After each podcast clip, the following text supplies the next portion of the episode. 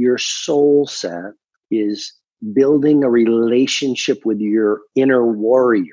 You see, a lot of people are living their days by their egos. Mm-hmm. And building soul set at 5 a.m. while the rest of the world is asleep is about letting go of the noisy voice of your ego, which is the voice of your insecurity and wounded self, and rebuilding the relationship with who you truly are, this light, this luminosity, this strength, this indefeatability, this wisdom.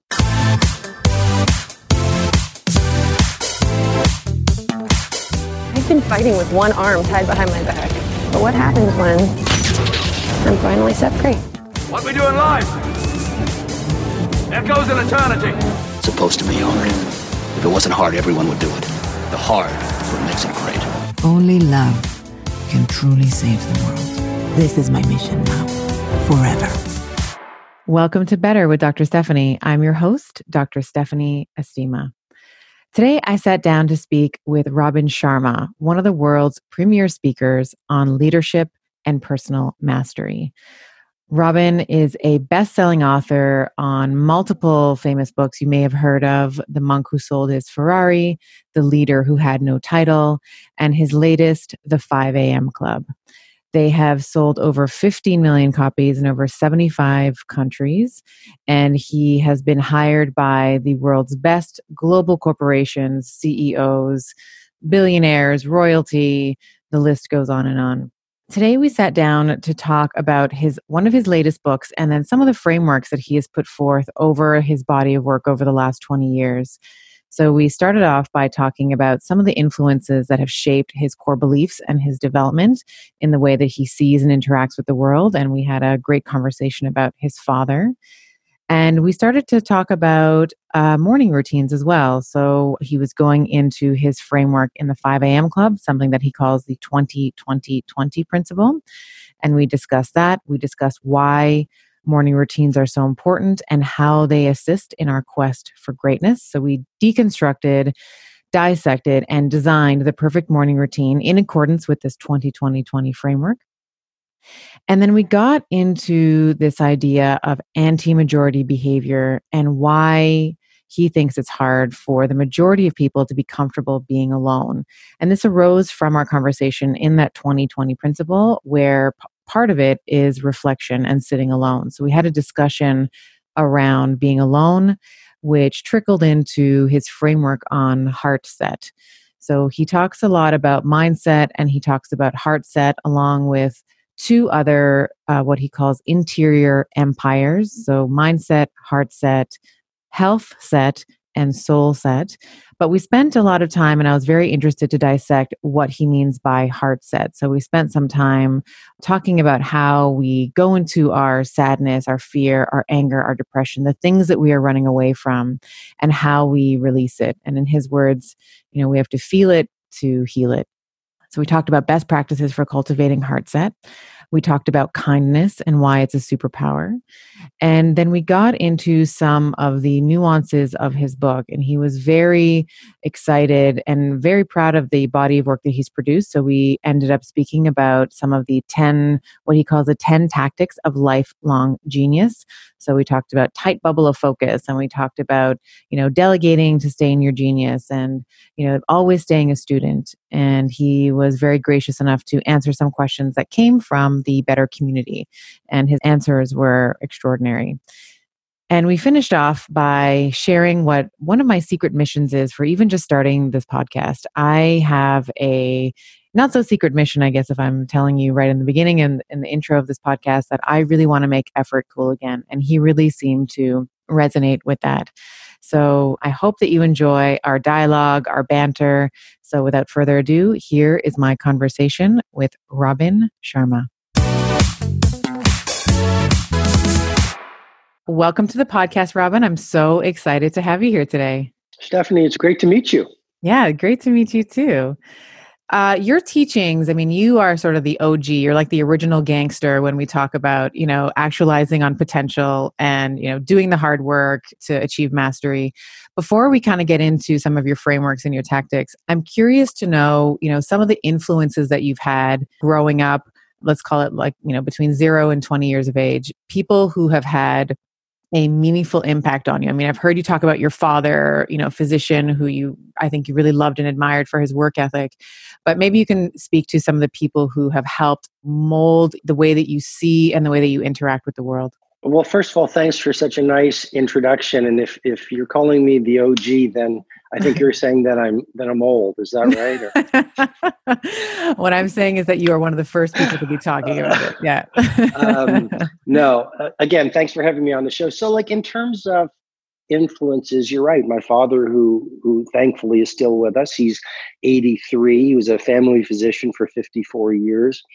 When he retired after being a family doctor for so long, I said, why would you do it for so many years? And he said, because my patients needed me. Mm-hmm. So my dad has been just a great example of a community servant, you know, a public servant in many ways. And when I was growing up, he always used to use the quote of Rabindranath Tagore, and he'd say, Robin, when you were born, you cried while the world rejoiced. He said, son, live your life in such a way that when you die, the world cries while you rejoice. And Stephanie, I think we live in a world that suffers from what I call RAM syndrome. You know, world revolves around me. I think a lot of people are very self-focused versus remembering we're brothers and sisters on a tiny planet. And so my dad was a great influence on the importance of true leadership, which is just helpfulness. Oh, I had a grade 5 teacher named Cora Greenaway. And, you know, in school, a lot of people didn't think I'd amount to very much. I sort of marched to my own drum beat. The cool crowd wanted to hang with me, but I sort of preferred being alone in my own thoughts, you know, as a lot of creative people do. And when I was in grade 5, there was this woman named Cora Greenaway with these, you know, glasses that were very old school. She was probably the OG. She just, you know, she really believed in me. She just said, I see something in you. Other people might not see it. And she spent that year helping me believe in myself. And one of my core things that I believe is no one will believe in you until you believe in you. And she helped me believe in me. So those would be two primary influences. A few years ago, I went and checked out Cora Greenaway, and she was still alive back then, but I found out she was a resistance fighter against the Nazis, and she would go under enemy lines, and she would help children who had been orphaned. And so, you know, here was this history teacher who actually had been this revolutionary in many ways, and, you know, it just really inspired me that she believed in me. That's amazing. You know, speaking of OG, like I was first introduced to your work, I guess it was 96, 97, The Monk Who Sold His Ferrari. For those of you who've never heard of it, it's a fable of, you know, a lawyer who sold his possessions in pursuit of wisdom, you know, perhaps a thinly veiled account of your life. Probably the first time that I heard about a morning routine, like I'd never really heard about it before. And you also talk about this in your book, The 5 a.m. Club, the importance of a morning routine. And I remember, you know, I was still in university at the time, and I would go for my morning runs, and I would adopt, like you had talked about this chant that the monks would say, like, the sun is starting to rise, the sun is starting to rise. And that would become I would say, you know, left, right, left. And it would allow me to, it was like moving meditation for me. So, you know, you've been talking about morning routines for 20 years. So let's talk about, you know, morning routines. Why, in your opinion, are they so important, and how do they help assist us in our quest for greatness? Great question. I can't believe you read the book 20 years ago. You look like you're 20. You look like you're 20. So it's my morning routine. You got into a morning routine when you were 2 years old. I'm very impressed. You know, start them early is what I say. I think, you know, you're right. You mentioned the 5 a.m. Club, my new book. I spent 4 years writing it. It's currently, I mean, it's at a pace of selling 10 times Monk. So it's, you know, become one of the best selling books in the world right now. And I only mention that because it's a book based on the mentoring I've done with billionaires for these 2 decades, and companies like Starbucks, Nike, IBM, FedEx, organizations like NASA, YPO, where I've shared in the book, I call it the 20-20-20 formula. And it's a calibrated morning routine designed to maximize anyone's creativity, productivity, prosperity, and impact on society. And I think the reason the book is doing so well is because the formula works. And you're right. I've been, you know, now morning routine has become this cottage industry. You know, there's journals on it and there's books on it. But It actually started 30 years ago for me, where I was trying to figure out my own life. I was a litigation lawyer, and I was making great money, and I was successful according to the labeling of the world. Right. And yet, what's the point of having money and being successful and receiving applause when you wake up every morning and you feel misery, emptiness, discouraged, and apathy? And so when I was a young lawyer, I went on this search and I studied the great women and men of the world. And I interviewed industry titans and elderly people who were happy. And one of the common things, Stephanie, was the way they began their day. I really have learned that the way you begin your day dramatically sets up the way your day unfolds. And so I started to tinker with a morning routine that is now the basis of the new book, The 5am Club. And it really did transform my life. And then when I wrote The Monk Who Sold His Ferrari, and I started getting invitations to speak and mentor, you know, some of the most famous industry titans in the world and elite athletes and movie stars, one of the first things I worked with them on was getting them to this 20-20-20 formula and getting into the importance of a calibrated morning routine. And I'm happy to talk about a little bit of that routine, but I really do believe, and this might sound dramatic, but the 5 a.m. club method that I share in the book, I believe it'll change the world, because if you look at a lot of the hate in the world right now, if you look at a lot of the apathy, if you look at a lot of the wars, if you look at a lot of the mediocrity, it all comes because people have given away their primal genius, and they don't have energy, and they don't have self-faith, and they've given up on their virtuosity. And if we could only take 1 hour while the rest of the world sleeps and go out in the world with that reconnection to who we truly are, we would transform, and everything we do would transform, and you transform the world one person at a time. I love that. And I agree with you. I think, you know, when we break down, when we dissect the 20-20-20 method, you're talking about moving, you're talking about reflecting, you're talking about growing. And maybe we can, you know, movement is pretty self-explanatory. You're talking about moving your body, which to your point around like the apathy and changing the world and like losing our primal genius, very heavy to the motor cortex, which is in our frontal lobe. But the reflection is really interesting to me, and I would love to dissect this a little bit, because you talk about this idea around sitting with some of our, you know, greatest wounds that we have. You talk about some of these 4 internal empires, one of them being heart set. And you talk about this idea of sitting with your sadness and your grief and your trauma and your feelings of depression or abandonment and working through them. Maybe we can touch a little bit on that, and you can talk about some of your best practice. Well, what is a heart set, and then some of your best practices for cultivating, you know, being able to move through, because there's no way around it, right? You can't move around some of those feelings. You got, the only way is through. And I've heard you say, you know, you got to feel it to heal it. So maybe we can talk a little bit about how important your heart set is. I'd love to. A little bit of context for all your viewers and listeners. So the 5am Club is, I spent 4 years on it. It has a lot of the best information I've been teaching for these 2 decades, working with, you know, a lot of the superstars.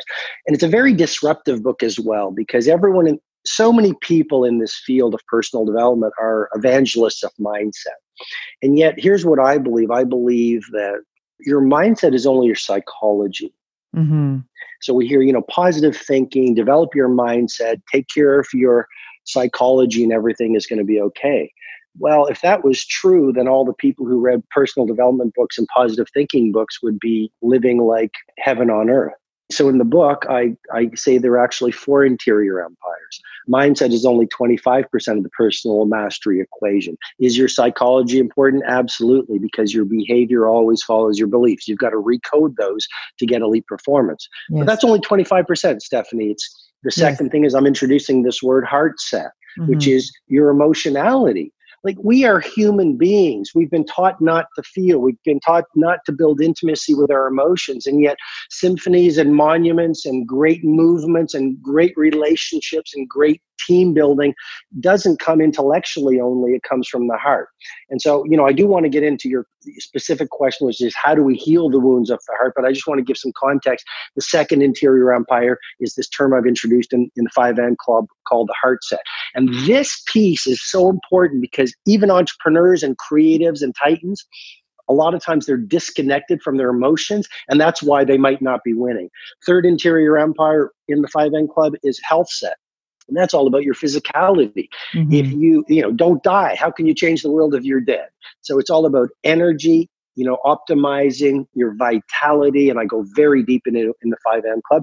And then the fourth interior empire is soul set. Now, some of your listeners might be going, Robin, I was with you until you started talking about soul set. That doesn't apply to me. I'm not a religious person. And what I would say is soul set has nothing to do with religion. Your soul set is building a relationship with your inner warrior. You see, a lot of people are living their days by their egos. Mm-hmm. And building soul set at 5 a.m. while the rest of the world is asleep is about letting go of the noisy voice of your ego, which is the voice of your insecurity and wounded self, and rebuilding the relationship with who you truly are, this light, this luminosity, this strength, this indefeatability, this wisdom. So once you get those four interior empires calibrated from 5 to 6 a.m., in the book I call it the victory hour, and if you do it every day, you're going to be this force of nature that goes out in the world and experiences all of the external empires of money, creativity, productivity, impact, lifestyle, and freedom. So that's some context. And if you want me to get into Heartset, if after all that, you still want me to get into Heartset, I'm really happy to do it. Yes, please. Yeah, I think it's important because we've had Danielle Laporte on the show, and she talks about this in terms of, her shadow self and, shining a light on some of those dark crevasses. Doctor Shefali has talked about this in terms of the inner child. And she actually said something really funny. She said, most of us are like wounded 6 to 8-year-olds walking around in an adult body. And I love your framework around Heartset. So, and I think it's very important because I think it's scary for most people to say, well, I don't want to go back to that place where I felt scared or abandoned or lost or depressed. So I would love for you to maybe dissect a little bit in terms of what some of those best practices might be and why it's important, why the Heartset is important. Stephanie, your life, your income, your impact will never be any higher than your pain. People are wondering why they don't have income, or they're not as creative, or they're not as productive. And you're right, they don't want to go into Heartset, but that's why they're medicating themselves with white screens or cocaine or money addiction or busy being busy. Right. And so to say, you're right, society tells us don't feel. Society tells us Heartset and emotions, they're weak. Well, if you have all this suppressed pain, you're first of all, let me put it to you this way. We are born into perfection. And from the moment we are born, we are denied our genius. Here's what I mean. We're born as kids into curiosity, love, true power, creativity. And then mommy says we're not smart. And then we're 4 and daddy says, be reasonable. You can't be a billionaire or a Picasso. And in grade 7, a teacher says, behave like everyone else, and we shut down our creativity. And then when we're 14, we lose the love of our lives at that stage of the game, and our hearts get broken. And as we experience the resentment, disappointment, micro trauma, macro trauma, that is the journey of living a human life, because of the messaging of society, which is do not acknowledge it and feel it, live in your mindset, here's what happens. We suppress it. And so we have what Carl Jung says, this shadow side. I call it in my work, and I get really deep into these pieces in the 5 a.m. Club. And that's why it really is a manifesto for mastery. Mm-hmm. 5 a.m. Club is not just a morning routine book.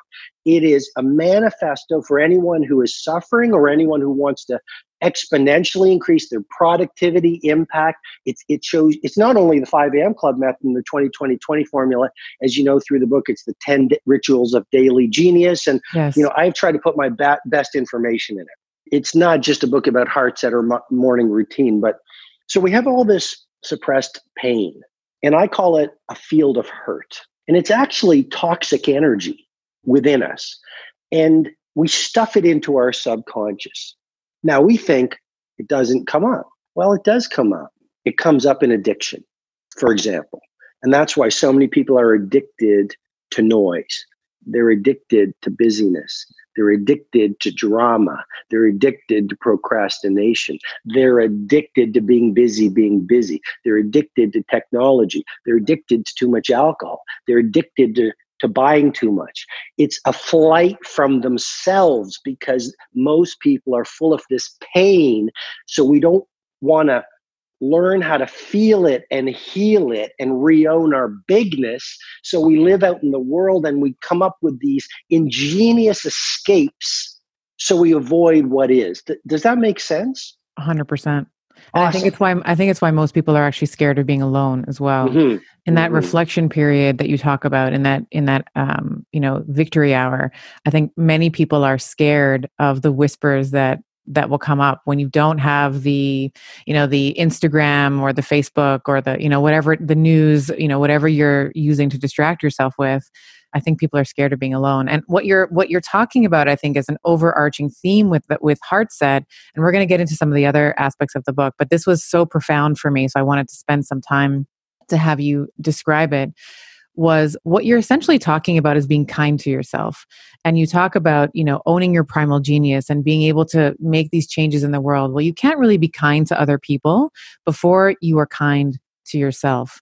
And you've talked about this on your podcast, which we'll link out in the show notes, your mastery sessions, Robin Sharma mastery sessions. And you talk about why kindness is a superpower and not a weakness. One of the episodes is actually called Kindness is Not a Weakness. Can you explain why kindness wins and what you mean by that? Sure. I'd love to. Before I get into it, what I would say is I think Heartset work is, I say this with tremendous respect for you, Stephanie. I think kindness is one element of it. I think when I'm getting into Heartset work, I think it's really much deeper than just kindness. I'm actually saying at 5 a.m., you've got that 20-minute pocket in the 20-20-20 formula. Yes, work on gratitude, those higher emotions. Yes, work on joy, but also take the time perhaps to write in a journal or pray or meditate or actually feel and build intimacy with all those suppressed toxic emotions. And so it's I believe even more than kindness. It's about doing the emotional work to access the wounding that we've picked up from childhood, because every one of us, unless you're enlightened, we all have these holes. And that's why even the billionaires, if they're not conscious of these holes, they become addicted to more yachts and more money and more things, because they're not aware that they've got these holes that they're trying to fill. So it's more than kindness. It's about doing the very brave, honorable work to fill our holes so we become more powerful. If you look a lot of the leaders on the planet, they're toxic. There's very few pure leaders, Mandela's, Mother Teresa's, MLK's, and Gandhi's, because we are a culture and society of wounded people spending our days trying to fill our ego pursuits versus owning our true nature, which is creativity, genius, love, service, connection to humanity. So that's the Heartset work, and I've done it for over 20 years. I'm no guru. I've done sweat lodges. I've done the journaling. I've done the prayer. I've done the hypnosis. I've done the therapy to try to move through those blocks. And all I can tell you is my prosperity, creativity, productivity, impact rises the more I own my true nature. On kindness, I'll simply say we are a tiny planet of brothers and sisters. We should not be I don't want to sound at all like I'm preaching. It hurts my heart to see people cutting people off in traffic, being selfish, and not remembering how on the last hour of our last day, we will not validate the success of our lives by social media likes. I think what will bring grace to our last day is how we treated the people all around us, including strangers on the streets. Yeah. And I love what you're saying. I think what you're, if I can sort of summarize, what you're talking about is being internal, like before you can go externally, you have to be able to internally fill up your own cup and be compassionate towards yourself and to say, look, I was hurt and it's okay to hold those feelings and to move through them and to be able to release them. When I say kindness, maybe I'll reframe it and say it's really about permission to love yourself, to forgive yourself and the people that have, like, you know, we've all done bad things to other people, and people, you know, we've all had an experience of somebody wronging us, but being able to have that through line of forgiveness so that you can go internal and fill up your own cup so that you don't need to be buying the yachts and the, you know, and all you, at the end of the day, all you have is money and lots of social media likes or whatever. That's what I meant by kindness.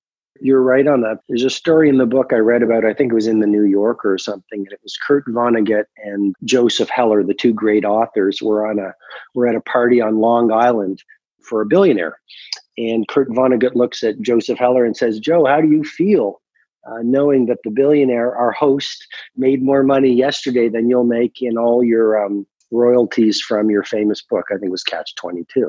Mm-hmm. And Heller replies, "Well, it's okay, because I have something the billionaire host will never have." And Kurt Vonnegut said, "What?" And his friend replied, "The feeling I have enough." Right.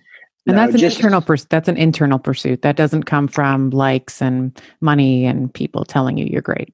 Stephanie, right on. And am I saying don't make money, don't drive a Ferrari, don't, you know, buy beautiful things? Of course not. I mean, the 5 AM Club is a manifesto on how to 10x, 20x your prosperity. There's the 11th letter of the billionaire Mr. Riley character is all about prosperity. So I think the larger point is pursue what you pursue from a conscious place in alignment with your values versus doing what a lot of people are doing. It's not a judgment, just a reportage. They're almost sheep walking through life, chasing things that they've been hypnotized into chasing without going, why am I doing that? And I think that's what leadership is about. And I think, you know, the 5M Club method is so transformational because a lot of us don't have the time to do this work. A lot of us don't have the time to work on our mindset, heart set, health set, and soul set. A lot of us are so busy being busy, we're wondering why we're not getting the results. And I believe 5 to 6 a.m., it's really a magical hour. In the book, I call it the victory hour. But there is a reason, you know, the Spartan warriors used to say, sweat more in training and you'll bleed less in war.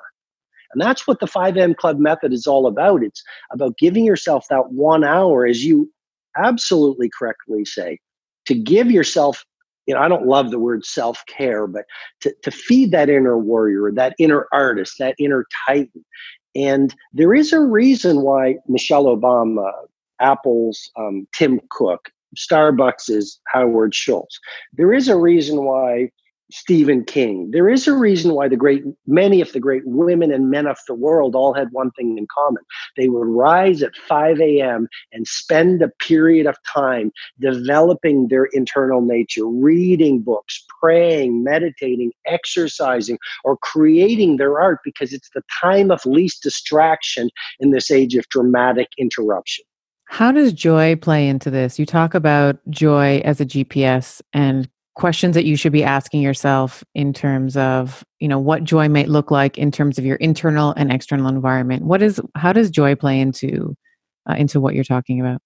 Well, you know, in the 5 AM Club, there's a brain tattoo. There's a lot of brain tattoos. And one of the brain tattoos people are loving is the instinct is more valuable than intelligence. So our intelligence is just our prefrontal cortex. Our intelligence is just our reasoning, which is based on the accumulated knowledge that we've learned. But the world has not been changed by knowledge. The world has been changed by possibilitarians. George Bernard Shaw said, the reasonable man, obviously woman, but he wrote, the reasonable man adapts himself to the world. The unreasonable one persists in adapting the world to himself. Therefore, all progress depends on the unreasonable man. And so I think instinct is the way to go. Intelligence is just limitation, which is a hypnosis society has sold us. And so there's a model in the book called Joy as a GPS, which is, you know, people are telling me it's profound because they're starting to say, maybe I shouldn't trust my limited intelligence or my limit, I don't mean limited intelligence, you know what I mean? My limited rational brain. The algorithms I have. The algorithms, that's a good word. I haven't heard that one. You know, maybe I shouldn't trust my logical algorithms. Maybe I should trust my joy. And so that model in the 5 a.m. Club is basically at a high level. I go deep into it in that chapter with how to do it. But for now, let's just, the model, it says this: go to where your joy lives, because that is where your victory lies. I'm no guru. I was a litigation lawyer who left a very successful career to self-publish a book in a Kinko's and sell it. You know, my first seminar was 23 people, 21 of those people were my own family members. You know, I started from nothing in this field. That was not logical, because it was stupid to, you know, from that point of view. I trusted my instinct. And so the model in the book says, the people that bring you joy are the people you're meant to be with. Get rid of the energy vampires, because that's costing you your fortune. Right. The model also says the pursuits that bring you joy are the pursuits that life needs you to do.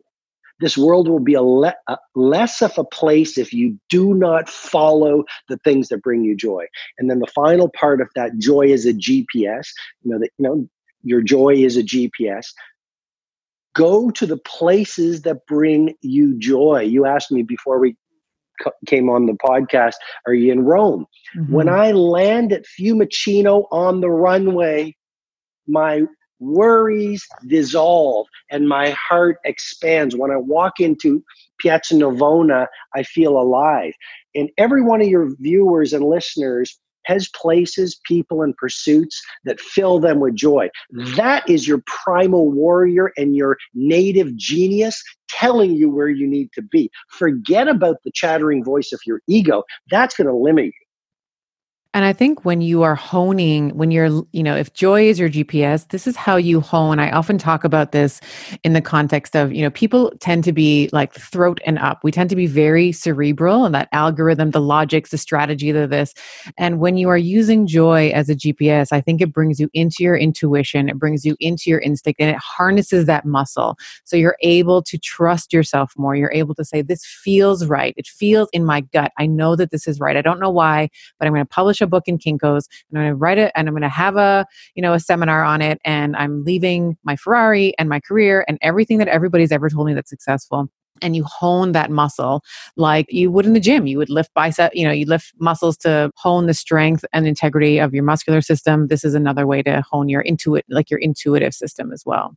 I have a question for you, because your breadth of work, the things that you're talking about, they excite me. I hear you talking, and it's like you're delivering a sermon. Like, I feel myself getting excited and wanting to level up and change myself.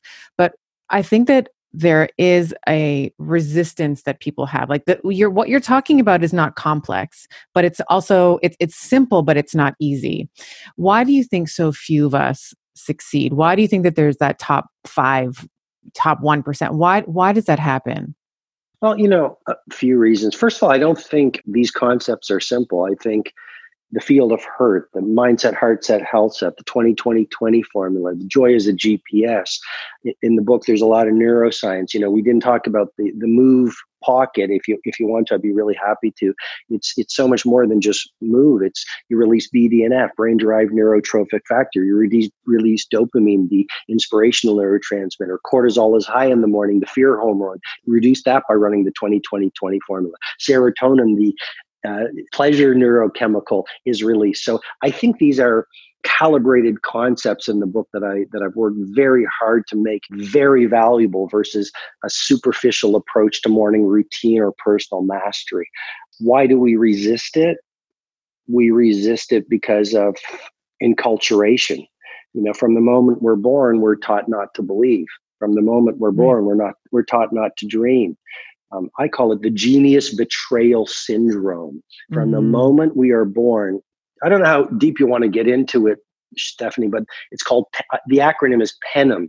Parents, environment, nation, A is associations, and M is media. And those five influences begin their work on us from the moment we're born. And that's the story of The Matrix, you know, Keanu Reeves, like the world gets pulled over, right? It's Joseph Campbell's hero's journey, Stephanie. It's one of my favorite books, Jonathan Livingston Seagull, about, you know, this seagull that was born into brilliance and knew he could fly high or she could fly high, and then the herd brought them down. So Panem creates a brainwashing, and I'm introducing some new words, heart washing, health washing, soul washing, based on the four interior empires in the 5am Club book. And literally we end up, we're 20, 30, 40, 50, and we don't know who we are. We've lost our power.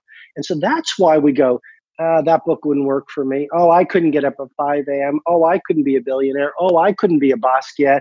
Oh, I couldn't be someone who changes the world. It's not because we can't, because the story of genius is ordinary people thrust into greatness by daily improvements. It's because we don't believe we can, and then we don't build the ecosystem and architecture that I explain how to do in the book, so that we allow our genius to shine the light of day, and we just live these busy lives, and we wonder why we didn't achieve our own form of original greatness. Right. And I love this because in the book, you get very specific. Like there's like on the every Sunday, 30 minutes, write about the week before, plan out the next week. You know, it is very much a compendium of how to achieve greatness. And I think what your through line is that masterpiece lives, they start with masterpiece mornings, they start with masterpiece days. And you go through these 10, we had mentioned it before, the 10 tactics of lifelong genius. You know, we talked about, you have like the bubble of focus and the workout, the second wind workout, and all of these things that are described in the book. And these really are very much tools for us to ascend, right? I have a couple of questions for you from we have a better podcast. We have a Facebook community, and I had put in the group this week, I said, I'm interviewing Robin. Do you guys have any, burning questions that you'd like to ask him? So there's two really outstanding ones that I'd like to ask you, if that's all right with you. Of course, a pleasure. So one is from Alex, who I know is an entrepreneur, and his question is, how important does Robin think it is for an entrepreneur to have a team in order to accomplish what they want to do in the world? The bigger the dream, the more important the team. So you look at Apple, you look at a lot of our clients like Starbucks, Nike, Microsoft, these people. They were formed by visionaries, but they were executed by a team. So absolutely important to have a great team. And, I would also contribute to Alex that you can't have an A-level company with C-level players.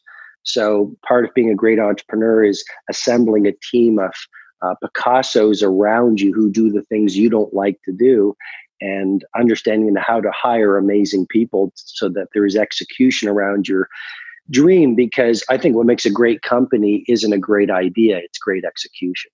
Agreed. And you talk about this in your dream team technique, one of those 10 tactics. You talk about the idea of, delegating so that you can stay in your genius. And I think in the book you talked about, nutritionists and personal trainers, but I think that also applies in terms of a business sense as well. Like, God knows if I have to book my own podcasts or my own appointments, like it doesn't happen. So I have somebody who's far more proficient at that than I am. So, and that brings up a really key point, which is cheap costs more. If you want to shift into entrepreneurial thinking, cheap costs more. Mm-hmm. So, for example, we're talking a lot about the models, but this is how calibrated the morning routine is with the 5 a.m. Club method. Okay. So it gets into the neuroscience. It gets into how the billionaires, the superstars, the pros run that first hour of the day. And once you get that first hour right, the way you begin sets up how well you win during the day. A great life is nothing more than a series of well-lived days strung together. You get the morning right, you get your life to world class. You mentioned the specific daily genius tactics after your morning, and they are right here. Yeah. And they include a tight bubble of total focus, which is a method to beat distraction. And the dream team technique, which is about seeing yourself as a quarterback and then getting a support team, whether it's the massage therapist, whether it's the mindset coaches, whether it's a business advisor, whether it is a physical fitness coach, but building a dream team. Now, a lot of people will say that's going to cost a lot of money. What I would say is not investing in you optimized is what's costing you your fortune. So that's why I say cheap costs a lot more. And the billionaires I work with don't focus on cost. They don't say, here's the cost of this, here's the cost of that new tool, here's the cost of this course, here's the cost of this house. They ask themselves, if I buy this better house, or if I go to this, let's say, live course like Archangel, let's say if I hire this coach, let's say if I go to Rome and spend a week on my project and I'm inspired, they ask themselves, okay, that's going to cost me 10 grand or 20 grand, but I'm going to produce my masterwork that's going to disrupt and dominate my domain. And so they're much more focused on return on investment than cost. The majority is very much in scarcity thinking. Everything is a concern over cost, but that's what costs them their fortune. And to your point, I think that, I think you want to have an understanding of what the costs are in your business, but I think that what you're saying is that there's more of a focus on the top line. Like, how much more income are you going to be able to produce? How much more revenue are you going to be able to acquire because you have somebody who is taking this off of your plate, or you are able to be inspired by a beautiful city, or you're, removing yourself, you're going to Hawaii or Rome or whatever it is for the week to do something. And that's where the genius comes out. So there's more of a focus on the top line than the bottom line. Yeah, I think, here's related to that, Stephanie, is another disruptive idea. So we hear that entrepreneurs and creatives need to hustle and grind. You know what I would say? If you want to produce your Sistine Chapel ceiling, if you want to start up the next Apple or Uber, take more time off. There's a model in the book. It's called the twin cycles of elite performance. Yes. And it disrupts the whole idea that to get more done, you need to work harder. I love what you're saying here. I love what you're saying here. Yes. Stephanie, if you work longer, harder, more stressed, you are literally going to deplete what I call in the 5AM Club book, the 5 assets of genius. Mm-hmm. Your mental focus, your physical energy, your personal talent, your daily willpower, and your time. Mm-hmm. And so the greatest entrepreneurs and the billionaires I've mentored and, great athletes, these people operate, they have a game season and then they have an off season. Now, again, I'm no shining example, but I worked really hard this year so far. The book came out. I was out on the road doing a lot of podcasts, et cetera, et cetera. And I've just taken the past 3 months off. And what I've learned is that allows your best ideas to incubate, and it allows you to refill the well, because you don't do your best work when you're exhausted, feeling not enough, and running on empty. You do your best work when you feel joy. We are not paid to work longer. We are paid to produce mastery. And if you believe that, well, then let's work like artists. The great artists, they get up in the morning, they go into late at night. And what they do is they paint in their studios in this state of magicalness, to use Mr. Riley's words from the book. But we know it's the flow state. And in the book, there's another model on transient hypofrontality, which explains that any human being can leave their prefrontal cortex and get into flow state. So that's why I say it's not simple. It's actually pretty complicated. I've tried to simplify it so that anyone could apply it. Yeah. But flow doesn't come when we're at the office. Flow comes when we're on a mountain bike ride, having the time of our lives. I love what you're saying so much here, because I have a disdain for the word hustle. I think that this is when Michelangelo didn't hustle to finish the Sistine Chapel, to your point, this, and that word, the original meaning of that word is to finish a task quickly at the expense of quality. So I love playing the long game. That is a philosophy for life that I have, of course you have short-term, strategies, but it's all about long-term mastery. So well said. I love that.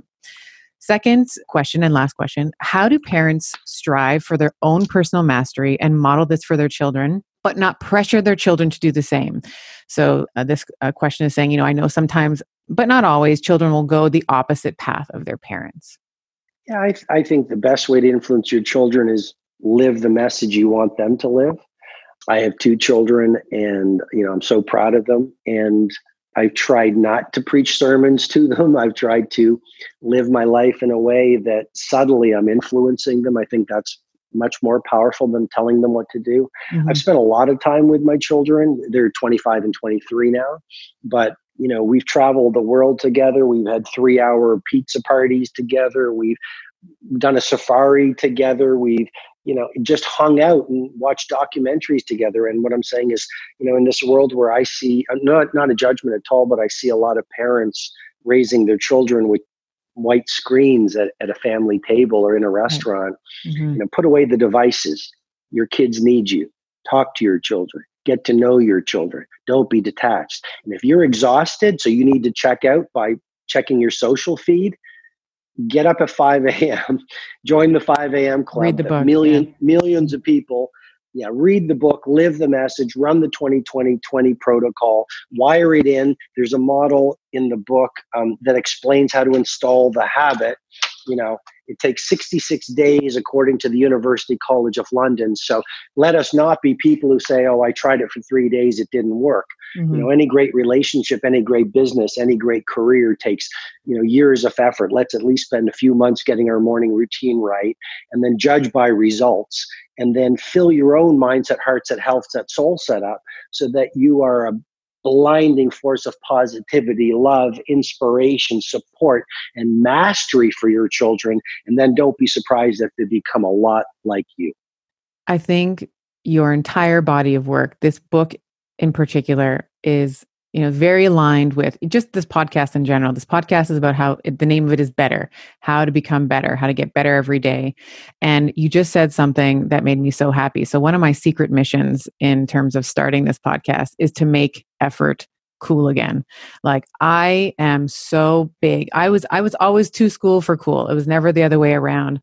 And I think it is, you know, if you have natural talent, you know, you are blessed, but if that's all you do, if you don't do anything with it and hone these techniques that you're talking about, I think it is a failure in the ascension towards your best self. And I think if you don't go all in, I think it's a hidden hedge, you know, to protect yourself if you do fail.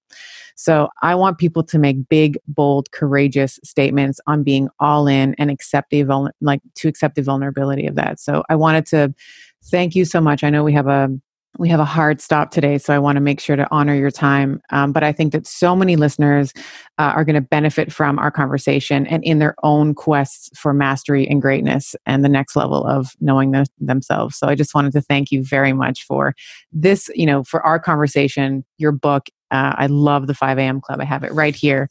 It's on my preferred reading list. And thank you for your time today, Robin. Yeah, you know, you're welcome, Stephanie.